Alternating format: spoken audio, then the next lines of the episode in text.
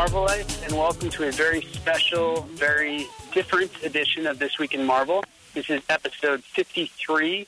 We are recording on Friday, November 2nd.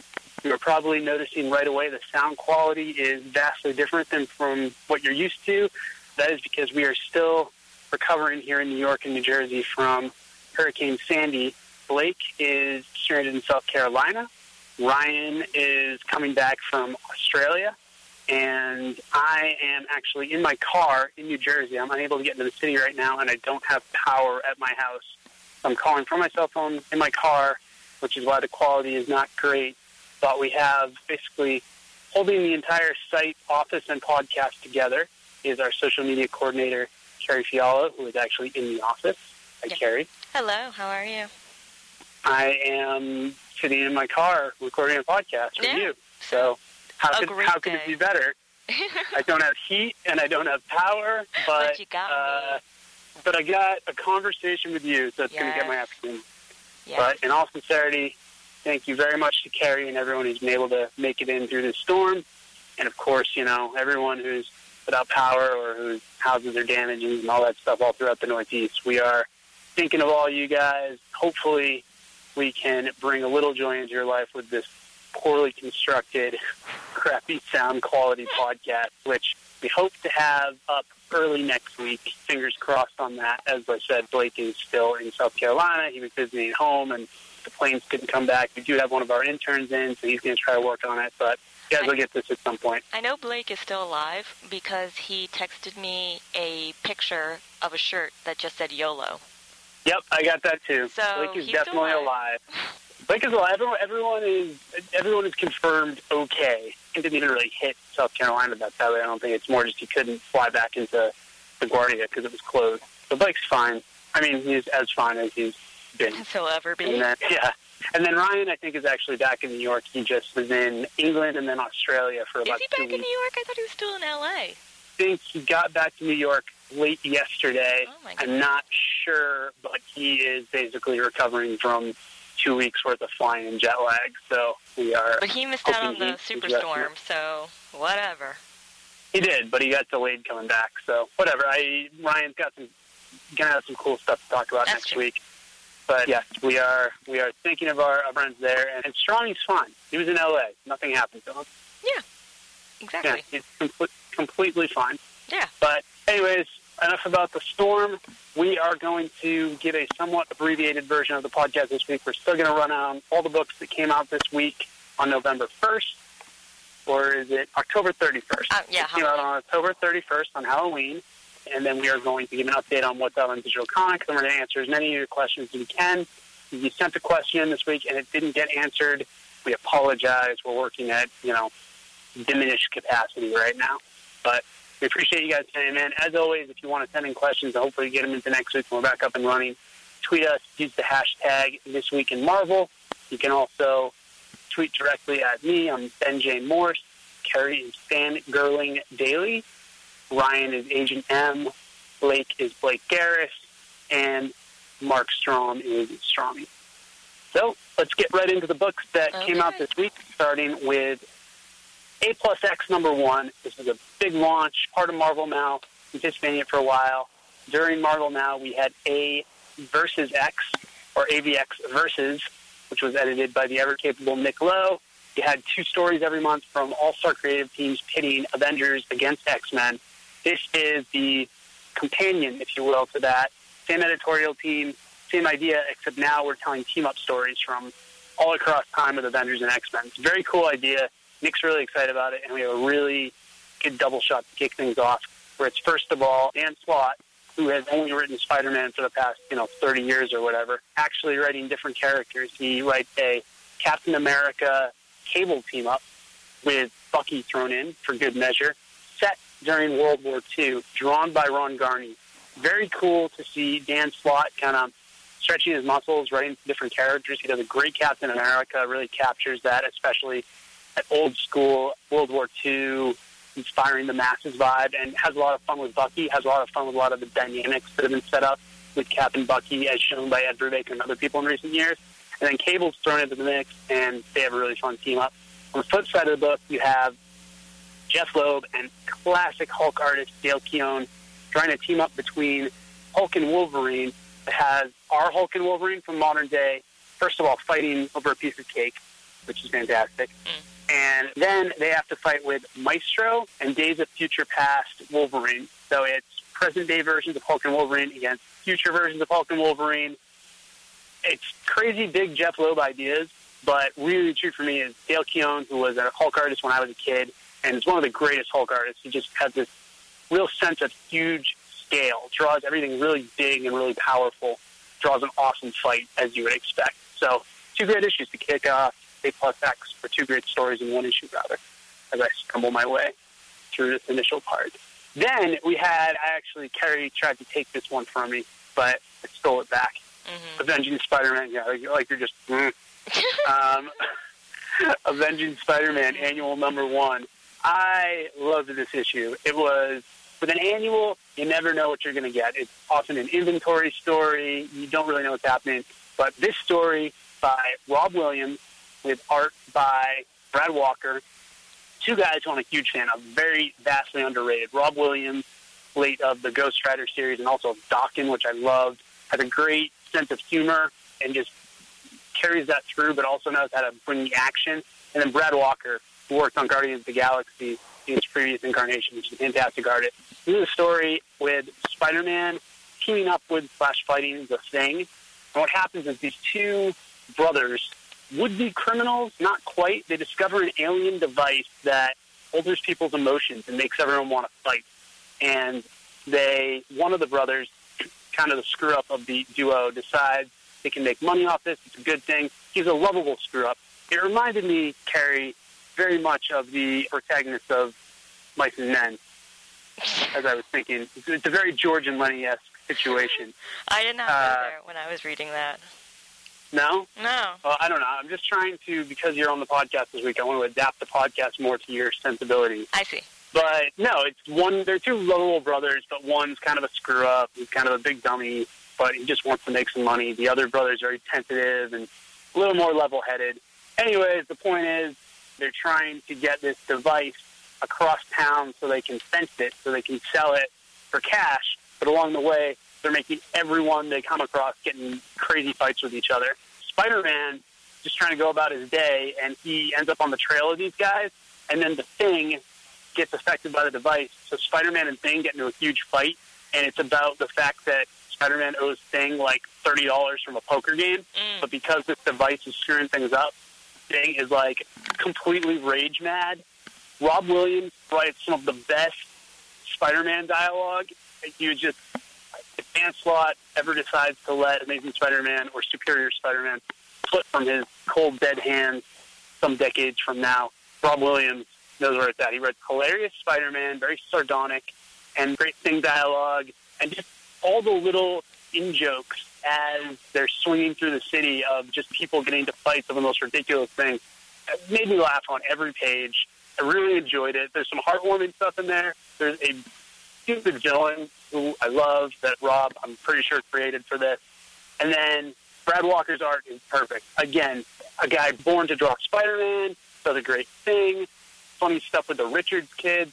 I could go on and on, but I'm in danger of summarizing the entire issue. Exactly. This is one that I think is going to uh, slip under the radar a little bit. So, please get a chance. Please pick up Avenging Spider-Man Annual Number One. It is what I would call a hidden gem. Well done. Well done. Thank you. Next up, we have AVX Consequences number four by Kieron Gillen and artwork by Mark Brooks. This comic had a ton of characters in it. Did you notice that? There was a lot. Uh, yeah, there were quite a few characters in it, Kerry. what- Thank you.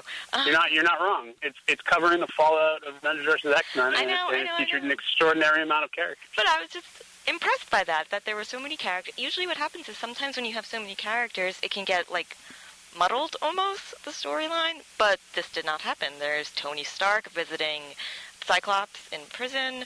I'm still not used to his prison gear. Are you? It's it's a little off putting. It's been nice that we've had a weekly series to kind of acclimate us to it. But Mm. yes, you're right. It's very different than how he normally appears. He looks but like a I, bug. I he looks like what? A bug. He does look like a bug. Um, It is, it is unsettling. It's unsettling, but that's the point, and he is in prison, so he has to be punished. Then we have Hope, which I'm always happy to see. I like Hope, visiting Namor under the ocean, and she is Yes. looking for items basically from Cable. Cable's old recordings, his old records, just oh, and apparently a jetpack that she really wants back. So her interaction with Namor was actually really tense. I was really surprised by that. Namor is you forget kind of how powerful Namor is because you think of him as just being under the water doing his thing, but actually he is very much in control of a lot and very powerful. And so their little standoff between, you know, a teenage girl and Namor was kind of tense, I found, but great. I liked it. Then you have Storm visiting Colossus, and he's sculpting, doing his thing in Siberia, and he's kind of lost, doesn't know what to do with himself, and, you know, it's just really intense and heavy. Magneto appears, which I was, again, not expecting, and he appears in this big flash of light, like, you know, because he's Magneto. And his, his interaction with Storm, I don't know, what did you feel about it? You know what? You're summing it up perfectly, Kerry. It's this book is very much about, as is in the title, the consequences of what happened during Avengers versus X Men, and specifically, like you covered, it's dealing with all the X Men who are on the Extinction team, all the ones who are Yeah. in the Phoenix Five, kind of dealing with, all right, this is this is what happened. Like you said, Cyclops is complicated. Namor and Hope who had some great scenes during Kieron Gillen's run on Uncanny X Men. Tense was the perfect word for it. You know, they had a very playful relationship Mhm. during X Men, and then this was just off, off, completely outstripped. And yeah, Magneto's just this kind of. He wasn't part of the Phoenix Five, but he was part of the Extinction Team. He's just kind of looming in the background. Yeah, Um, and I thought And after was, he shows up, I'm sorry. go ahead. No, go I was ahead. just interesting how Storm says, you know, blatantly, you're not a villain to Magneto. And, Right. you know, we're so socialized, kind of, we're so used to him being the villain, the bad guy, for, you know, 50 years. Yeah. And to have Storm, one of the most beloved X Men characters, probably, say that Right. point blank was really. It was really interesting, and it shows how complicated everything with AVX is, because you would think that something like AVX would be very black and white, Avengers versus Yeah. X Men. Mm-hmm. when- Not at all. Obviously, you see it's not like that at all. Yeah. yeah. No, but yeah, this is, this is this is a great issue, and you summed it up perfectly. Oh, stop flattering me. Okay, Okay. Uh, done. Great, thanks.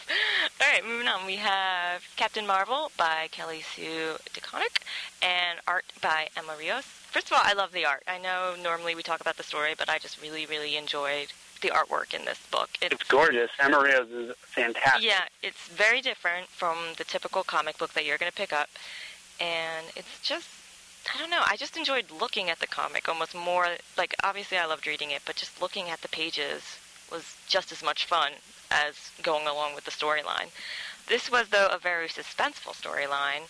And there's a lot about, there's time travel, there's, you know, kind of the question of our choices and how they affect us and whether or not if we had the chance to change things would we do that what that would mean for the future for ourselves and you know it got very heavy and introspective and kind of existential this comic Yeah, it, took us back to, you know, Carol Danvers's been traveling through time Mhm. with her mentor for the past few issues, trying to figure some stuff out. And here she is presented with the point of her own origin, where she became Miss Marvel, later Captain Marvel, and the Mhm. original Captain Marvel puts in a guest appearance. You're right; she has a chance to change her life. Her mentor Helen Cobb intercedes a little bit, and we find out kind of what these past six issues have been about. I really like this issue. yeah Uh, i liked it a lot too I've I've loved the series, but this is probably my favorite issue of Captain Marvel to date. The art, like you said, was gorgeous, and it was really thought provoking and a real interesting treatise by Kelly Sue DeConnick on why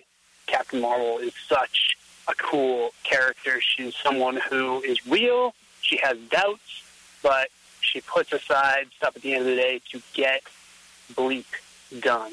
Reminds me a lot of you, Kerry. Aww. I see a lot. I see a lot of you in Captain Marvel. That's the nicest thing. That's the only nice thing you've ever said to me. I just said something nice to you like 30 seconds ago, and you told me to stop saying nice stuff to you. It's I'm not kidding. the only nice thing I've ever said I- to you, but that's- yeah, Captain Marvel's the a great nicest. That's lovely. I also really like I like Helen a lot. I love that Yeah. character, and like I'd love to see more of now her. As you know an old woman, kind of at the end of her life, and you see her, you know, as this young kind of Spitfire when she, you know, years earlier. It's just, it's a lot Yeah. of fun to read, and it's kind of, yeah. Captain really love it. Marvel, another great book you guys should be checking out. Letters page is really cool too. it It's a picture of our own Judy Stevens in her Captain Yeah, Marvel yeah I saw that. That got me very happy and excited. Yeah. like, So read the whole thing. Pick up Captain Marvel. Support good comics. Yes. We also had the end of the Mighty Thor this week as the Mighty Thor ongoing series by Matt Fraction comes to a close, setting up Thor God of Thunder coming in a few weeks from Jason Aaron and Esad Ribic. This final issue was illustrated by Barry Kitson and brought together pretty much all remaining strands of Thor lore that Matt has been setting up over the past couple years.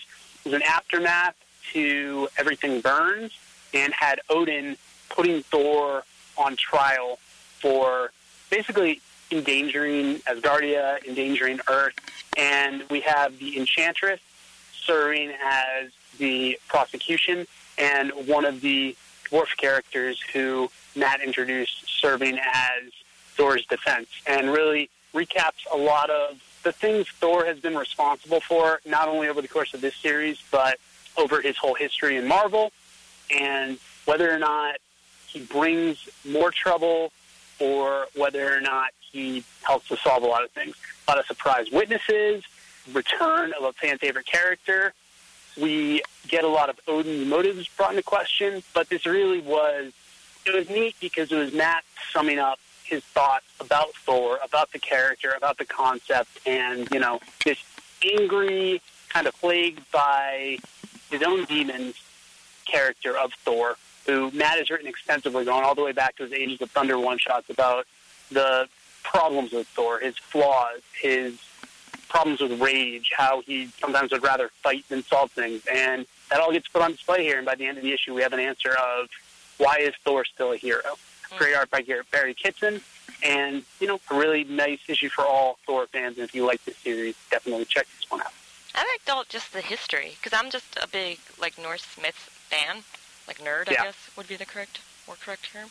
So it was just fun that they managed to squeeze like this incredible, like what's literally considered thousand years worth of history into this comic, and it didn't feel rushed. It didn't feel like you were missing anything. It was just very much, yeah, like a kind of not expose, but a new way to look into a character that you would think we'd know everything about because he's been around since forever, like literally. so I mm-hmm. enjoyed that. Absolutely. Absolutely. That was awesome. Okay, next is New Mutants by Dan Abnett and Andy Lanning. Art by Felix Ruiz. And this comic, it's, you know, number 50, the series finale. I say pick it up because basically it's a barbecue starring the New Mutants and the X-Men. And that's awesome. Just on its own, that's crazy. And I would love to go on a barbecue, the mutants. Seeing all these characters, these over the top, you know, kind of insane characters all together, just hanging out, cooking hot dogs and drinking soda is so much fun just to even just look at and see all these great panels of the party scenes where there's so many things going on in the background basically because even though there's a main story up front all these characters are very vibrant and alive even in the background so that i enjoyed greatly. What's fun though is that you know they're taking what should be a fun you know silly little finale. Everyone's having a barbecue and celebrating and then it gets dark very quickly. Not abruptly but all of a sudden things get very scary for warlock. Yeah, this goes back to plots going beyond the Mutant series, actually back to stuff Dan Abnett and Andy Lanning did back in the Nova series, where they brought Warlock back and introduced a new member of his race named Tyro. That's Basically, Tyro, who Warlock had helped get some of his problems under control because his whole race is crazy. And they go on killing sprees to try to kill their offspring or their fathers. But Tyro comes to Earth because he's lost control, and Warlock and the New Mutants have to fight Tyro, an out-of-control Tyro. And it's Cypher, who has been through the ringer this past year in New Mutants, yes who has to take a lot of what he's learned and a lot of the things that he thought were his not-so-great qualities and figure out how to apply them to finding a solution. And like Kerry said, you know, that battle is great. The questions are great. We get to see all the New Mutants in action together, Cannonball, Karma, everybody. And beyond just the X Men, there are basically anyone who showed up in Dan Abnett and Andy Lanning's run on New Mutants appears in this issue in some capacity. Yeah, That even if the it's Asgard- just for a second, they just pop up Yeah. and they're like, "Hey, we're here to party. We rob potato Yeah. salad," and it's The As- awesome. The Asgardians are there from the Exiled crossover. Doctor Strange shows up. There's Uh, a great Mephisto moment. Yeah, that part was Um, ridiculous. I love that part. You guys who have been listening to the podcast know that Ryan and myself in particular are really fond of this run of New Mutants, and we loved the Gate with the Devil issue. So there's closure to all that with Magma and Mephisto. But this is very much in the vein of everything Dan and Andy have brought to New Mutants, which has been just one of the really outstanding series of the last couple of years, where there is this high adventure vibe. There is all this action going on, but underneath it, it's this group of friends. It's unique in that, you know, normally we read comics, we read about adults or teenagers. Mm. New Mutants occupy this kind of cool in the middle space where they're growing up. And this is another step in their maturation, and there's great callbacks to this entire run. And the issue stands alone very well, too. It's just a fun, great story. And Felix Ruiz's art, been saying for months, but is kind of a throwback to Bill Sienkiewicz, who is probably the definitive New, New Mutants artist. So that's very cool. Yeah, but seriously, Tyra really creeped me out. I don't know what it is out of every comic I've ever read, but that battle was upsetting to me for some mm, reason. Sorry sorry to hear that, but that means it's doing its job. You should not. You should read New Mutants Classic, where they fight Warlock's dad, Magus. It's even scarier. Ooh, all right, You should check that out. All right, moving into the Ultimate Comics universe for a second, we've got Ultimate Comics Spider-Man number 16.1. The first point one issue set in the Ultimate Comics universe, and it's a very interesting twist. It has Betty Brant, the ultimate version of Betty Brant, basically taking on the assignment to figure out what's up with the new Spider-Man. And she learns stuff about Miles Morales. She gets very, very close to potentially uncovering his secret. And in the process, we get to kind of, you know, if you haven't read this series to date, or if you want to recap, you get to, through a fresh set of eyes, see the events that have unfolded that have led to Miles Morales becoming Spider-Man and getting to the point where he's at. The stuff with his uncle, the stuff with Gwen Stacy, Aunt May, getting the web shooters, all the high points of Ultimate Comics Spider-Man so far kind of get recapped here very nicely and with a whole new perspective by Brian Michael Bendis. And the art by David Marquez is gorgeous. David Marquez is too beautiful for this world. And the ending is Terrifying. it's terrifying, and it's going to lead into something ginormous for Ultimate Comics Spider-Man. So this is a can't miss issue. This is an issue where you're going to get the whole series to date summed up. You get new details you haven't seen before. It's basically like when they released a director's cut of the first 16 issues of All Comics Spider-Man, and then an ending you need to read, and also to get ready for the next super arc on Ultimate Comics Spider-Man. Again, great, great art. It was, but seriously, that ending is scary. Like you turn the page and you're just like, "Oh my god!" At least that's how I reacted. I don't know. Maybe that was just me. Coming up next, we have Ultimate Comics X-Men number 18 by Brian Wood with art by Carlo Barberi and Agustin Padilla. This was an awesome, awesome comic. It was actually the first one that I read for this last week, and Kitty Pryde is amazing. I totally dug her. She is strong and, you know, full of rage, but rightful rage, basically. She stands up for what she believes in and needs the support of others, but really depends on teamwork from the people who believe in her to help the mutant cause. It's amazing. I loved her, and her interactions with Nick Fury are great. They're so much fun. You see these two people who are kind of not on opposite sides. You know, he's not a mutant, she is, and he, the way he's willing to help her and support her in what is basically almost a form of like guerrilla warfare, kind of the ways that they're, you know, the fact that the mutants are now outlawed and she is basically a rebel in the United States is just so much fun and it's really tense and the battles are awesome and full of explosions. Lots and lots of explosions in this comic. So if you like that, you'll like you'll definitely dig this comic. And the interactions between the mutants and Captain America, who's now the president, were really complex. Basically, I finished this comic really thinking about Captain America a lot. And we tend to think of Cap as kind of in one of two ways that he's very kind of straight and narrow. You know what I mean? Like, he's Cap, he's a Boy Scout, he does what's right for the little guy, but at the same time, he's there to, he's a soldier. He has to make sure that the team is operating correctly and that everything is okay for the greater good. And maybe the greater good doesn't include mutants. You know, he has to do what's right for the country. So his tension and his personal little story going on was really thought provoking, and I kind of ended it not sure who's right anymore. Like, is it racist what they're doing against the mutants? Is it prejudice? Or uh, is the country in the right to do this? I don't know. What were you thinking, Ben? Yeah, this comic is a thinker, particularly yeah. towards the end. Captain America is not just the other element to it. He's not just Captain America anymore. He's the president. Exactly. So he has everything. He's not. Yeah. yeah. He's not just even only a soldier looking out for his troops. He's got to look out for the whole country. There's no right answer. There's a lot of different perspectives. This is becoming a very still a fun comic. It's still an action-packed comic, like you said. Mm-hmm. Explosions. Lots of explosions. But one of the smarter comics out there right now. Yeah, it's and, very political uh, without telling you which way is the right way. It kind of yeah. shows the, you know, the politics that would exist if this, you know, that would exist between behind all the explosions and yeah. the warfare and all of this stuff. You forget that at the end of the day, these battles are fought by politicians.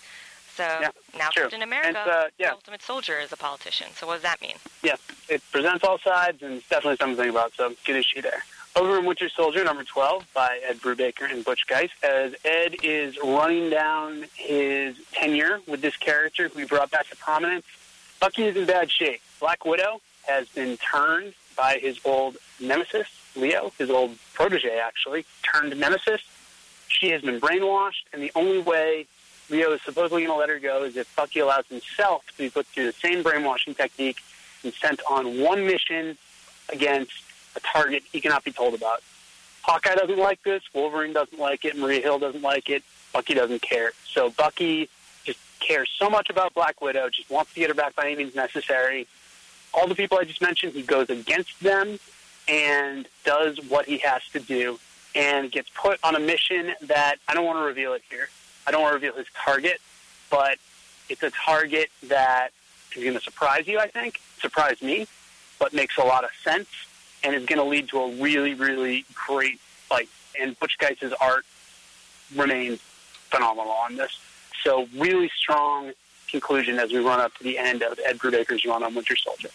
Next we have Wolverine and the X-Men, number 19 by Jason Aaron, art by Nick Bradshaw. This Gorgeous is, art by Nick Bradshaw. This is a hilarious, awesome comic. I loved it. It takes place at the Jean Grey School for Higher Learning, and basically it follows the you know the overall plot is that Kitty Pryde is trying to find a new teacher. So we have these amazing, amazing scenes and panels of Kitty Pryde interviewing various characters from the Marvel Universe who are applying to teach. And as soon as Blade walks in to apply for a teaching job, I was like, I'm going to love this comic. It's amazing. It is hilarious. And if you just want to see these awesome characters, one of my favorite moments definitely was, uh, of course, Deadpool, who says that he should be hired because he once assassinated a Nobel Prize winner. So that's qualification. But my favorite part is when an actual teacher who's not immune in any way applies for the job and questions whether or not anyone here is qualified to teach children. Yeah, that was great. that was amazing because I was thinking, like every time I read like a comic that takes place at you know Jean Grey School or Xavier School, I'm always even Avengers Academy. I'm always like, do they have? Are they accredited? Do they have the correct license and notif- and? That's you totally the type of thing you would think about. I'm really concerned for the future of our youth and education. Yep. So our I'm, youth. I've always wanted to make know whether or not these people should be teaching kids. I mean, you know, Wolverine's really cool, so who wouldn't want him as a teacher, I guess, but still. It is kind of concerning. But anyway, along with that, we have the story of Husk, who is actually leaving Jean Grey School, and that's why they need to find a new teacher. Her relationship with Toad is really creepy, and you're kind of you're aware that something is not right, and you're still just not 100% what aware of what's going on between the two of them, or what Toad has up his sleeve. You know, it's just kind of implied that there's something not right going on with this relationship, which is upsetting, of course. I don't know. It seems really sweet to me. You're wrong. Completely wrong. oh, okay. Thank you. You're welcome. Oh, and we get iBoy, the introduction of iBoy, a Oh my God, iBoy is going to be a classic. Oh my god, as soon as I turned the page and saw Eyeboy, that there's a panel of Eyeboy sticking out his tongue and he has an eyeball on his tongue. Yeah, this is a like, new mutant oh. empowered by the end of Avengers vs. X Men, who his power is he has eyes all over him. Do they all see like what if he needs glasses? I don't know. It's gonna be a, it's gonna be a problem. Do they all have contact? Oh my god, I didn't even think about Yeah. that. Or if he has Lot to think allergies about. and he has to Oof. put like Visine or just water eye drops in every single Oh, Or just he cries. that's true. Does he see everything at once? everywhere. I was I also know. upset by the eyeball in his hair, which means like he can never cu- like really comb his hair or wa- wash his hair. Oh man, poor Eye-Boy. There's so many questions, and I'm I'm so going on for Eye-Boy. I'm so. Yeah, like you now. said, this is a really funny comic. It has some of those great like nine panel pages where you just get a gag in every panel. Yeah, But there's some serious stuff going on too. I don't want to spoil yeah, the especially with the aftermath last of the end. The last Yeah, I don't- page. Uh, yeah, it's amazing. Right, but I also don't want to say the last issue ended with something very tragic happening. I don't want to say the fallout here, but there is fallout, and it's very interesting and brings in some other characters around the Marvel Universe, so that's interesting stuff. But really, as we, we talked to uh, Jason and Nick and editor Nick Lowe on a press call earlier this week, and they said this is kind of the issue that starts setting up the next year's worth of big stories for Wolverine and the X Men. And it's an awesome series. Jason talked about how much he loves writing this series because it's a different kind of X Men series, and he's so grateful that the audience is there. And you know, they keep banging out issues like this. yeah, audience awesome. can still be there. Especially since book. with the last page, you're aware that some things are going to get dark and you know things are going to get creepy, Weird. basically. Crazy. I'm excited Off for. the wall. Very Sure. exciting. All right, finally finishing up, we had the final issue of this volume of X Men Legacy, number 275, written by Christos Gage, art by David Baldeón.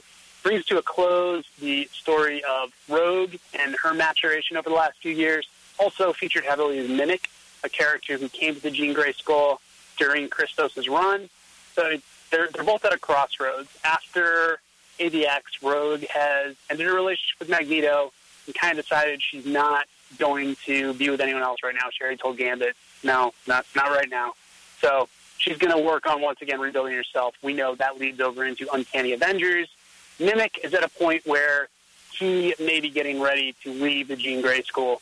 He and Rogue go on an adventure where they're the only X-Men available to stop a prison riot, a prison breakout. You can see a lot of cool cameos by Marvel villains who Christos Gage, being the huge nerd that he is, brings out all these B-list and C-list characters and gives them a chance to shine. But you got Rogue and Mimic, who are very similar in personality, just in the sense that, not in personality, but in their dilemma.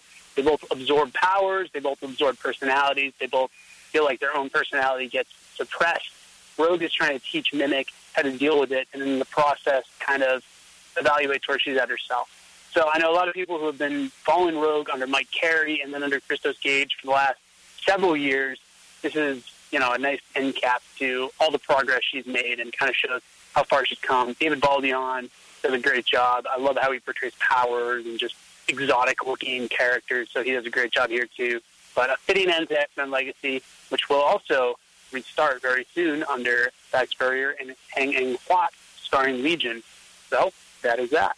So all the issues out this week, Kerry. Now is the time we give our Twin of the Week picks. What's, what's on your mind? Oh my goodness. I am going to go with, I think Wolverine and the X Men, number 19. That's A my fine choice. choice. hmm Great comic. I like that comic a lot. I also have very positive things to say about Ultimate Comics Spider-Man, about Mm. New Mutant, about Captain Marvel. Those are three excellent comics. It was, it, was, it was kind of a shortened week this week, but it was still a lot of good comics. But like I said earlier, I gotta stick my neck out for Amazing Spider-Man Annual number one. Loved that book.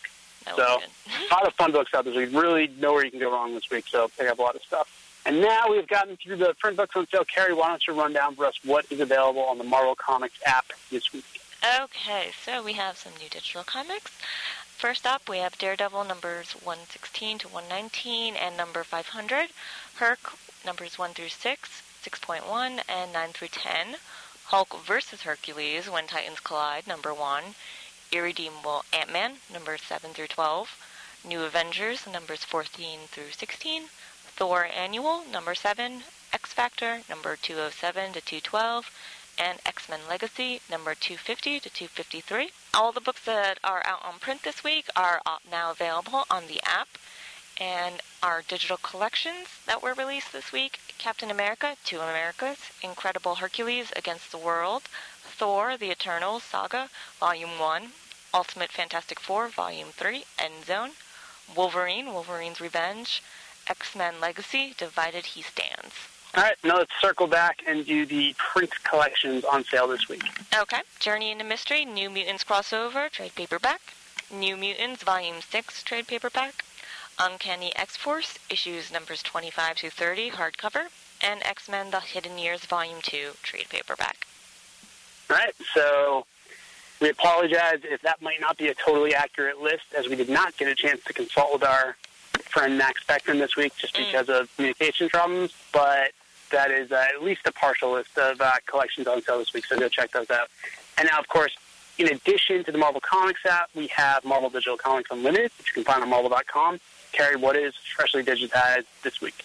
Okay, so the new comics added to Marvel Digital Comics Unlimited this week was Journey into Mystery, number 634, Captain America and Bucky, number 627, Generation Hope, number 17, Journey into Mystery, number 635, Captain America and Bucky, number 628, Mystic, number 4, Journey into Mystery, number 636, Captain America and Bucky, number 629, Incredible Hulk, number 7, Avengers Academy, number 10, Marvel Adventures Superheroes, number 19, Spider Island, Heroes for Hire, number 1, Anita Blake, Circus of the Damned, The Scoundrel, number 1, Uncanny X-Men, number 1, and Fear Itself, The Fearless, number 1 very cool. As far as news this week, we didn't upload much new news to the website. We will be back up and running double time next week. We got a lot of cool Marvel Now stuff for you guys.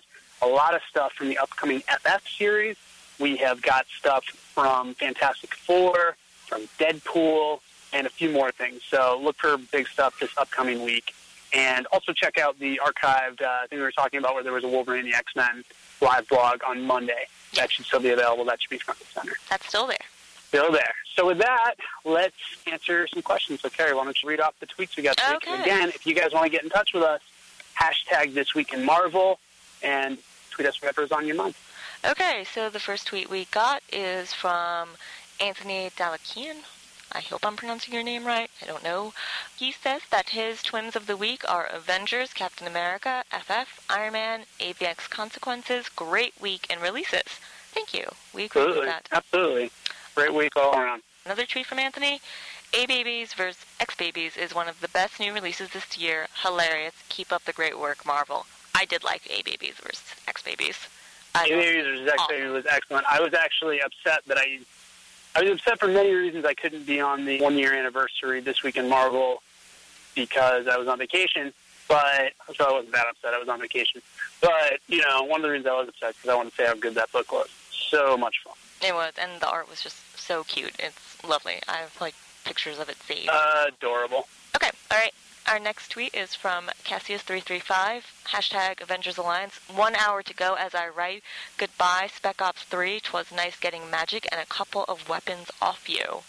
What did you think of Spec Ops and 3? And of course, we now have Spec Ops 4. Yes, up and with running. Ghost Rider. The All Hallows Eve, the Ghost Rider one. Another reason I'm furious I have no power because I'm losing valuable days on Spec Ops 4. Oh my gosh, I didn't think of Um, that. Yeah, I know. I haven't been able to play Avengers for like five days, but you know what? There are big, there are bigger problems in the world, but it's it's really cool so far, and uh, I got a lot out of Spec Ops 3. So hope you guys are all enjoying Spec Ops 4. Tweet us this week and let us know how you're doing. Okay. Very good. Next, we have a tweet from Dirty Lash. He's responding to Hawkeye UK. He says, Haven't you watched Toy Story 2? Definitely take them out of the box. Toys need to be played with. I'm guessing he's talking Yes. about some Marvel That is figures. yeah. That's a response from a previous question where people asked if we should take toys out of the box, and Ryan Yeah, and I I both emphatically said, "Yeah, you have you have to take them out." I take them out like I got. I have a um a Loki figure that I got for Christmas last year, and I was really torn. Do I leave him in? Check him out. He is out and on my mantle as we speak, and he's awesome. I Yeah, they're meant to be played with and posed, and it's no fun to see a toy in a box. So yeah, get those toys out. sad. Okay. Next, we have another tweet from Dirty Lash. I was wondering if you could do a bonus for uh, Twimomaniac subscribing to Marvel DCU, maybe a Blake Garris figure. There should never be a Blake Garris figure. Yeah, Kerry's answer is No. correct. The only Blake Garris figure is the one. Blake and I have our own figures of each other. No, you don't. That's that's something sacred. Well, we don't show them to you because you'd ruin them. As far as MDCU stuff, you know, well, well, it'd be cool to get some for Tour Maniacs, but I obviously don't want to commit to getting you guys stuff because that's really not our responsibility. But you know, you never know. Keep listening. We'll we'll try to keep providing special stuff for you guys as best we can. Yay. Okay, and our final one from Dirty Lash at Ben J. Morse. I want to thank. Mm. Okay, I want to thank This Week in Marvel for a year of amazing podcasts and for all the comic buds I have on Twitter because of you. That well, nice? thank you, Dirty Lash, one of our most dedicated listeners from all the way across the pond. Thanks, everyone who's been listening. I, I didn't really get a chance last week. I just say thank you, guys, for keeping us going. I can't believe we've done this for a year and never missed a week. I was actually that was one of the things I was I was really worried we were going to miss this week, and we may still, but hopefully we brought it all together. It's really important to keep this podcast going. It's been so much fun for everyone who's worked on it, and we really appreciate how much you guys have supported us and gotten excited. And again, you know, we thank you so much. And our doing this podcast is total pleasure, and it's a labor of love to be sure. Oh, very nice. Next, we have a tweet from Dr. Spidey. He says, Great job with AR for your story in Marvel Point One. Exactly the special features I enjoy. No wonder you guys won an award. Props. We got props. We did. We won an award for Marvel AR. hmm And as always, whenever Marvel AR is mentioned, I like to give a shout out to Judy Stevens, Mm. who is working ridiculous hours to make Marvel AR work. I know our own video team has helped out, the editors help out, but Judy, above and beyond, does amazing stuff. So if you guys want to say thanks for anything Marvel AR related, you can use Twitter to at OMG underscore DJ underscore Judy. And I'm sure she would be grateful to hear from you as her head continues to spin from the all the AR she's making. But she does an awesome job. Okay, awesome. Next, we have a tweet from Dan Bocchiccio. Bocchiccio? Dan Bocchiccio. Bocchiccio, of course. DJ, DJ Bocchiccio, yeah. Yeah. All right. So first, he says, "I hate PvP armory slots. They need to be upgradable. When I first started and didn't know the game, I slotted frag grenades. What are you talking Mm. about? I don't understand. Talking about Avengers Alliance, Kerry. I know, I a, know. It's a, it's a it's a valid concern. I don't know if there's any. I don't know. I think you can swap stuff out in Armory. I've definitely done it. So I would at least give it a shot, Dan, because I, I was the same way. I had all frag grenades, grenades and stuff, and I swapped those out for better weapons recently. So I'm not sure if that's what you're talking about, but if it is, just just try subbing them and it should work. Okay. Another one from DJ. Bo- I can't pronounce his name. I am so sorry. Just said it, Bociccio. I, okay, that's fine. He says, "Goodbye, X-Men." Sniffle. If losing means no uncanny X-Men, then you lost, Scott. Until Cyclops leads the Thunderbolts. Dot dot dot. Interesting idea. Cyclops leading the Thunderbolts. Now that he is kind of a quasi bad guy. Uh, he is a bad we have guy. Period. There, I said it. Shade, shades of gray, Kerry. Nope. Shades of gray. I don't he, like Cyclops. You don't have to like him, but I mean, he, He's you a know, villain. he has a greater. Just talking about earlier with Ultimate Comics X Men, how there's, you know, everyone's trying to do the for the greater good and all this. He got the mutant race back. Sure, he had to, you know, kill his father figure to do it, but still. I never cared don't for the man since I was a child. Never liked him. Wow. All right. I don't know what to say to you. Okay. But, you know, that's your opinion. You're entitled to it. We do have big plans for the Thunderbolts coming up in Marvel now. Oh, I'm so excited for Thunderbolts. Oh my gosh. Yeah. Be very interesting to see Cyclops interact with. Who knows? Anything's possible in Marvel now. That'd be cool. Anyway, With let's his, with move his on. big bug Too helmet. upset. I hate that book. okay. From Hawkeye UK, started playing Avengers Alliance and love it. Quicksilver and Ms. Marvel at the moment, but saving up for Hercules. Good move, man. Hercules is awesome. I have, as my PvP team, Hercules and Scarlet Witch. I rarely lose. Back when I used to have electricity, back in the good old days. Oh, yeah, that was a long time ago. Oh, man. Those, that golden age. Oh. Okay, another one from Hawkeye UK. Who's stronger, Hercules or Thor? Hmm. I think Thor is. Thor. You know, these are the types of questions that usually be like, oh, you know, it depends on the situation, yada, yada, Thor. yada.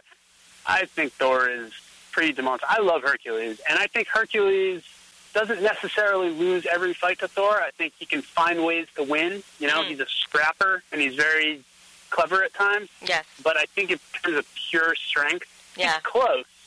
Thor doesn't blow him out of the water, but I think Thor comes out of it. I think so. I agree. That's- Don't forget, that's- Thor that's is my- in charge of the elements. Don't forget that. That has nothing to do with strength. I mean, it's cool. Let's move But- on. Let's move on. The answer's Yeah. Thor, Hawkeye UK. Yeah. There. Another question from Hawkeye UK. After playing Avengers Alliance, I'm interested to learn more about Hercules. Any recommendations for good comics? Hmm. Absolutely. Read the entire run of Incredible Hercules, one of the most entertaining comics in recent years by Greg Pak and Fred Van Lente. Started around the time of World War Hulk and then ran for a couple years. Then went into Chaos War and became Herc. So Incredible Hercules, Chaos War, and Herc. You should be able to find all of those on Marvel Digital Comics Unlimited, on the Marvel Comics app, and at the Marvel Digital Comics shop on Marvel.com, and of course in print as well. But awesome comics, a lot to learn about Hercules. And as Kerry would say, just read, you know, What? the old mythology books.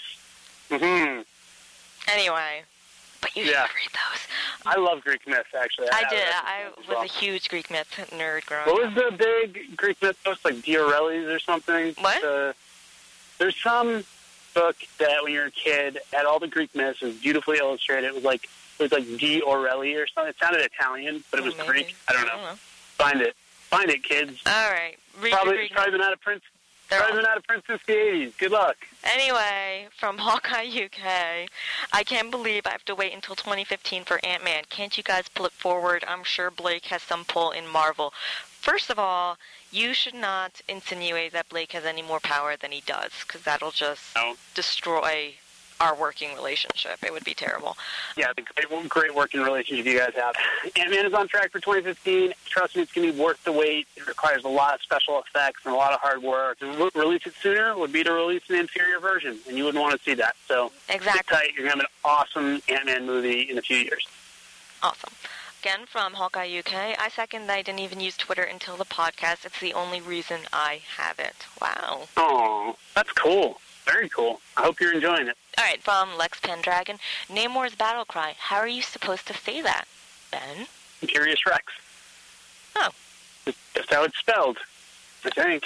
Unless there's a hidden silent letter in there or something. Yeah, you just say Imperious Rex. Oh. There you go. Good luck with it. I don't know what you're going to use it for. I'm Who knows? you just Ooh. yell it running down the street. At Ref Gemlin, certainly whet my Hulk animated appetite after announcing the amazing voice actors in This Week in Marvel 51. Can't wait. I'm excited for that too. But Hulk Agents of Smash? It's going to be pretty crazy. Yeah, I'm really, really excited. Well, I love any of our Marvel animated movie videos and whatever they're called. I don't know. Marvel animations. Cartoons, projects, Marvel Cartoons. Animations. I love them, and that one does look awesome. So I agree with you, Ref Gemlin. Yeah. From Lex Pendragon, Blake Garris sounds more British when he tried to impersonate Strami than his usual Australian thing. Blake has an Australian thing? No, Blake tries to do a British accent, and it sounds Australian. Ah. Uh, so that's what he's saying. He's saying his Strami accent is closer to a British accent than his actual quote-unquote British accent, which in a weird way makes sense because you know Blake, if he tries to go left, he'll go right. of so course. if he does something completely unrelated, that's that's when he'll actually hit the target. Okay, and just to round up the, this podcast with another discussion of Britishisms and Australianisms, This is a tweet from Ref Gemlin to Agent M.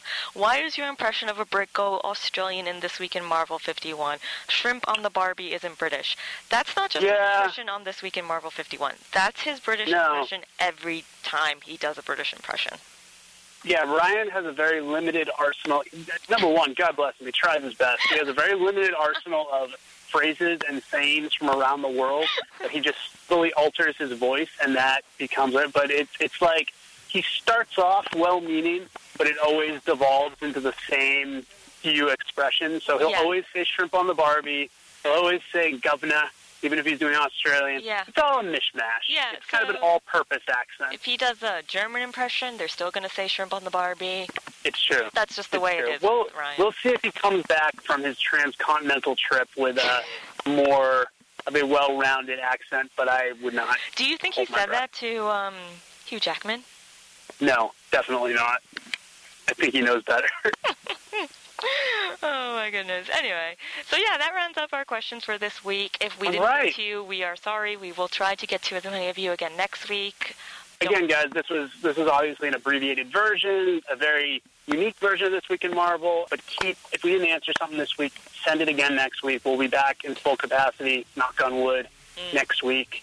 Thank you very much for listening. Thank you, Kerry, so much for all the work you did stepping in here. Oh. And thank you, whoever had the pleasure of editing this delight. We are so Uh, as- sorry. As always, grateful to you guys for listening. And as always, this is Marvel, your universe.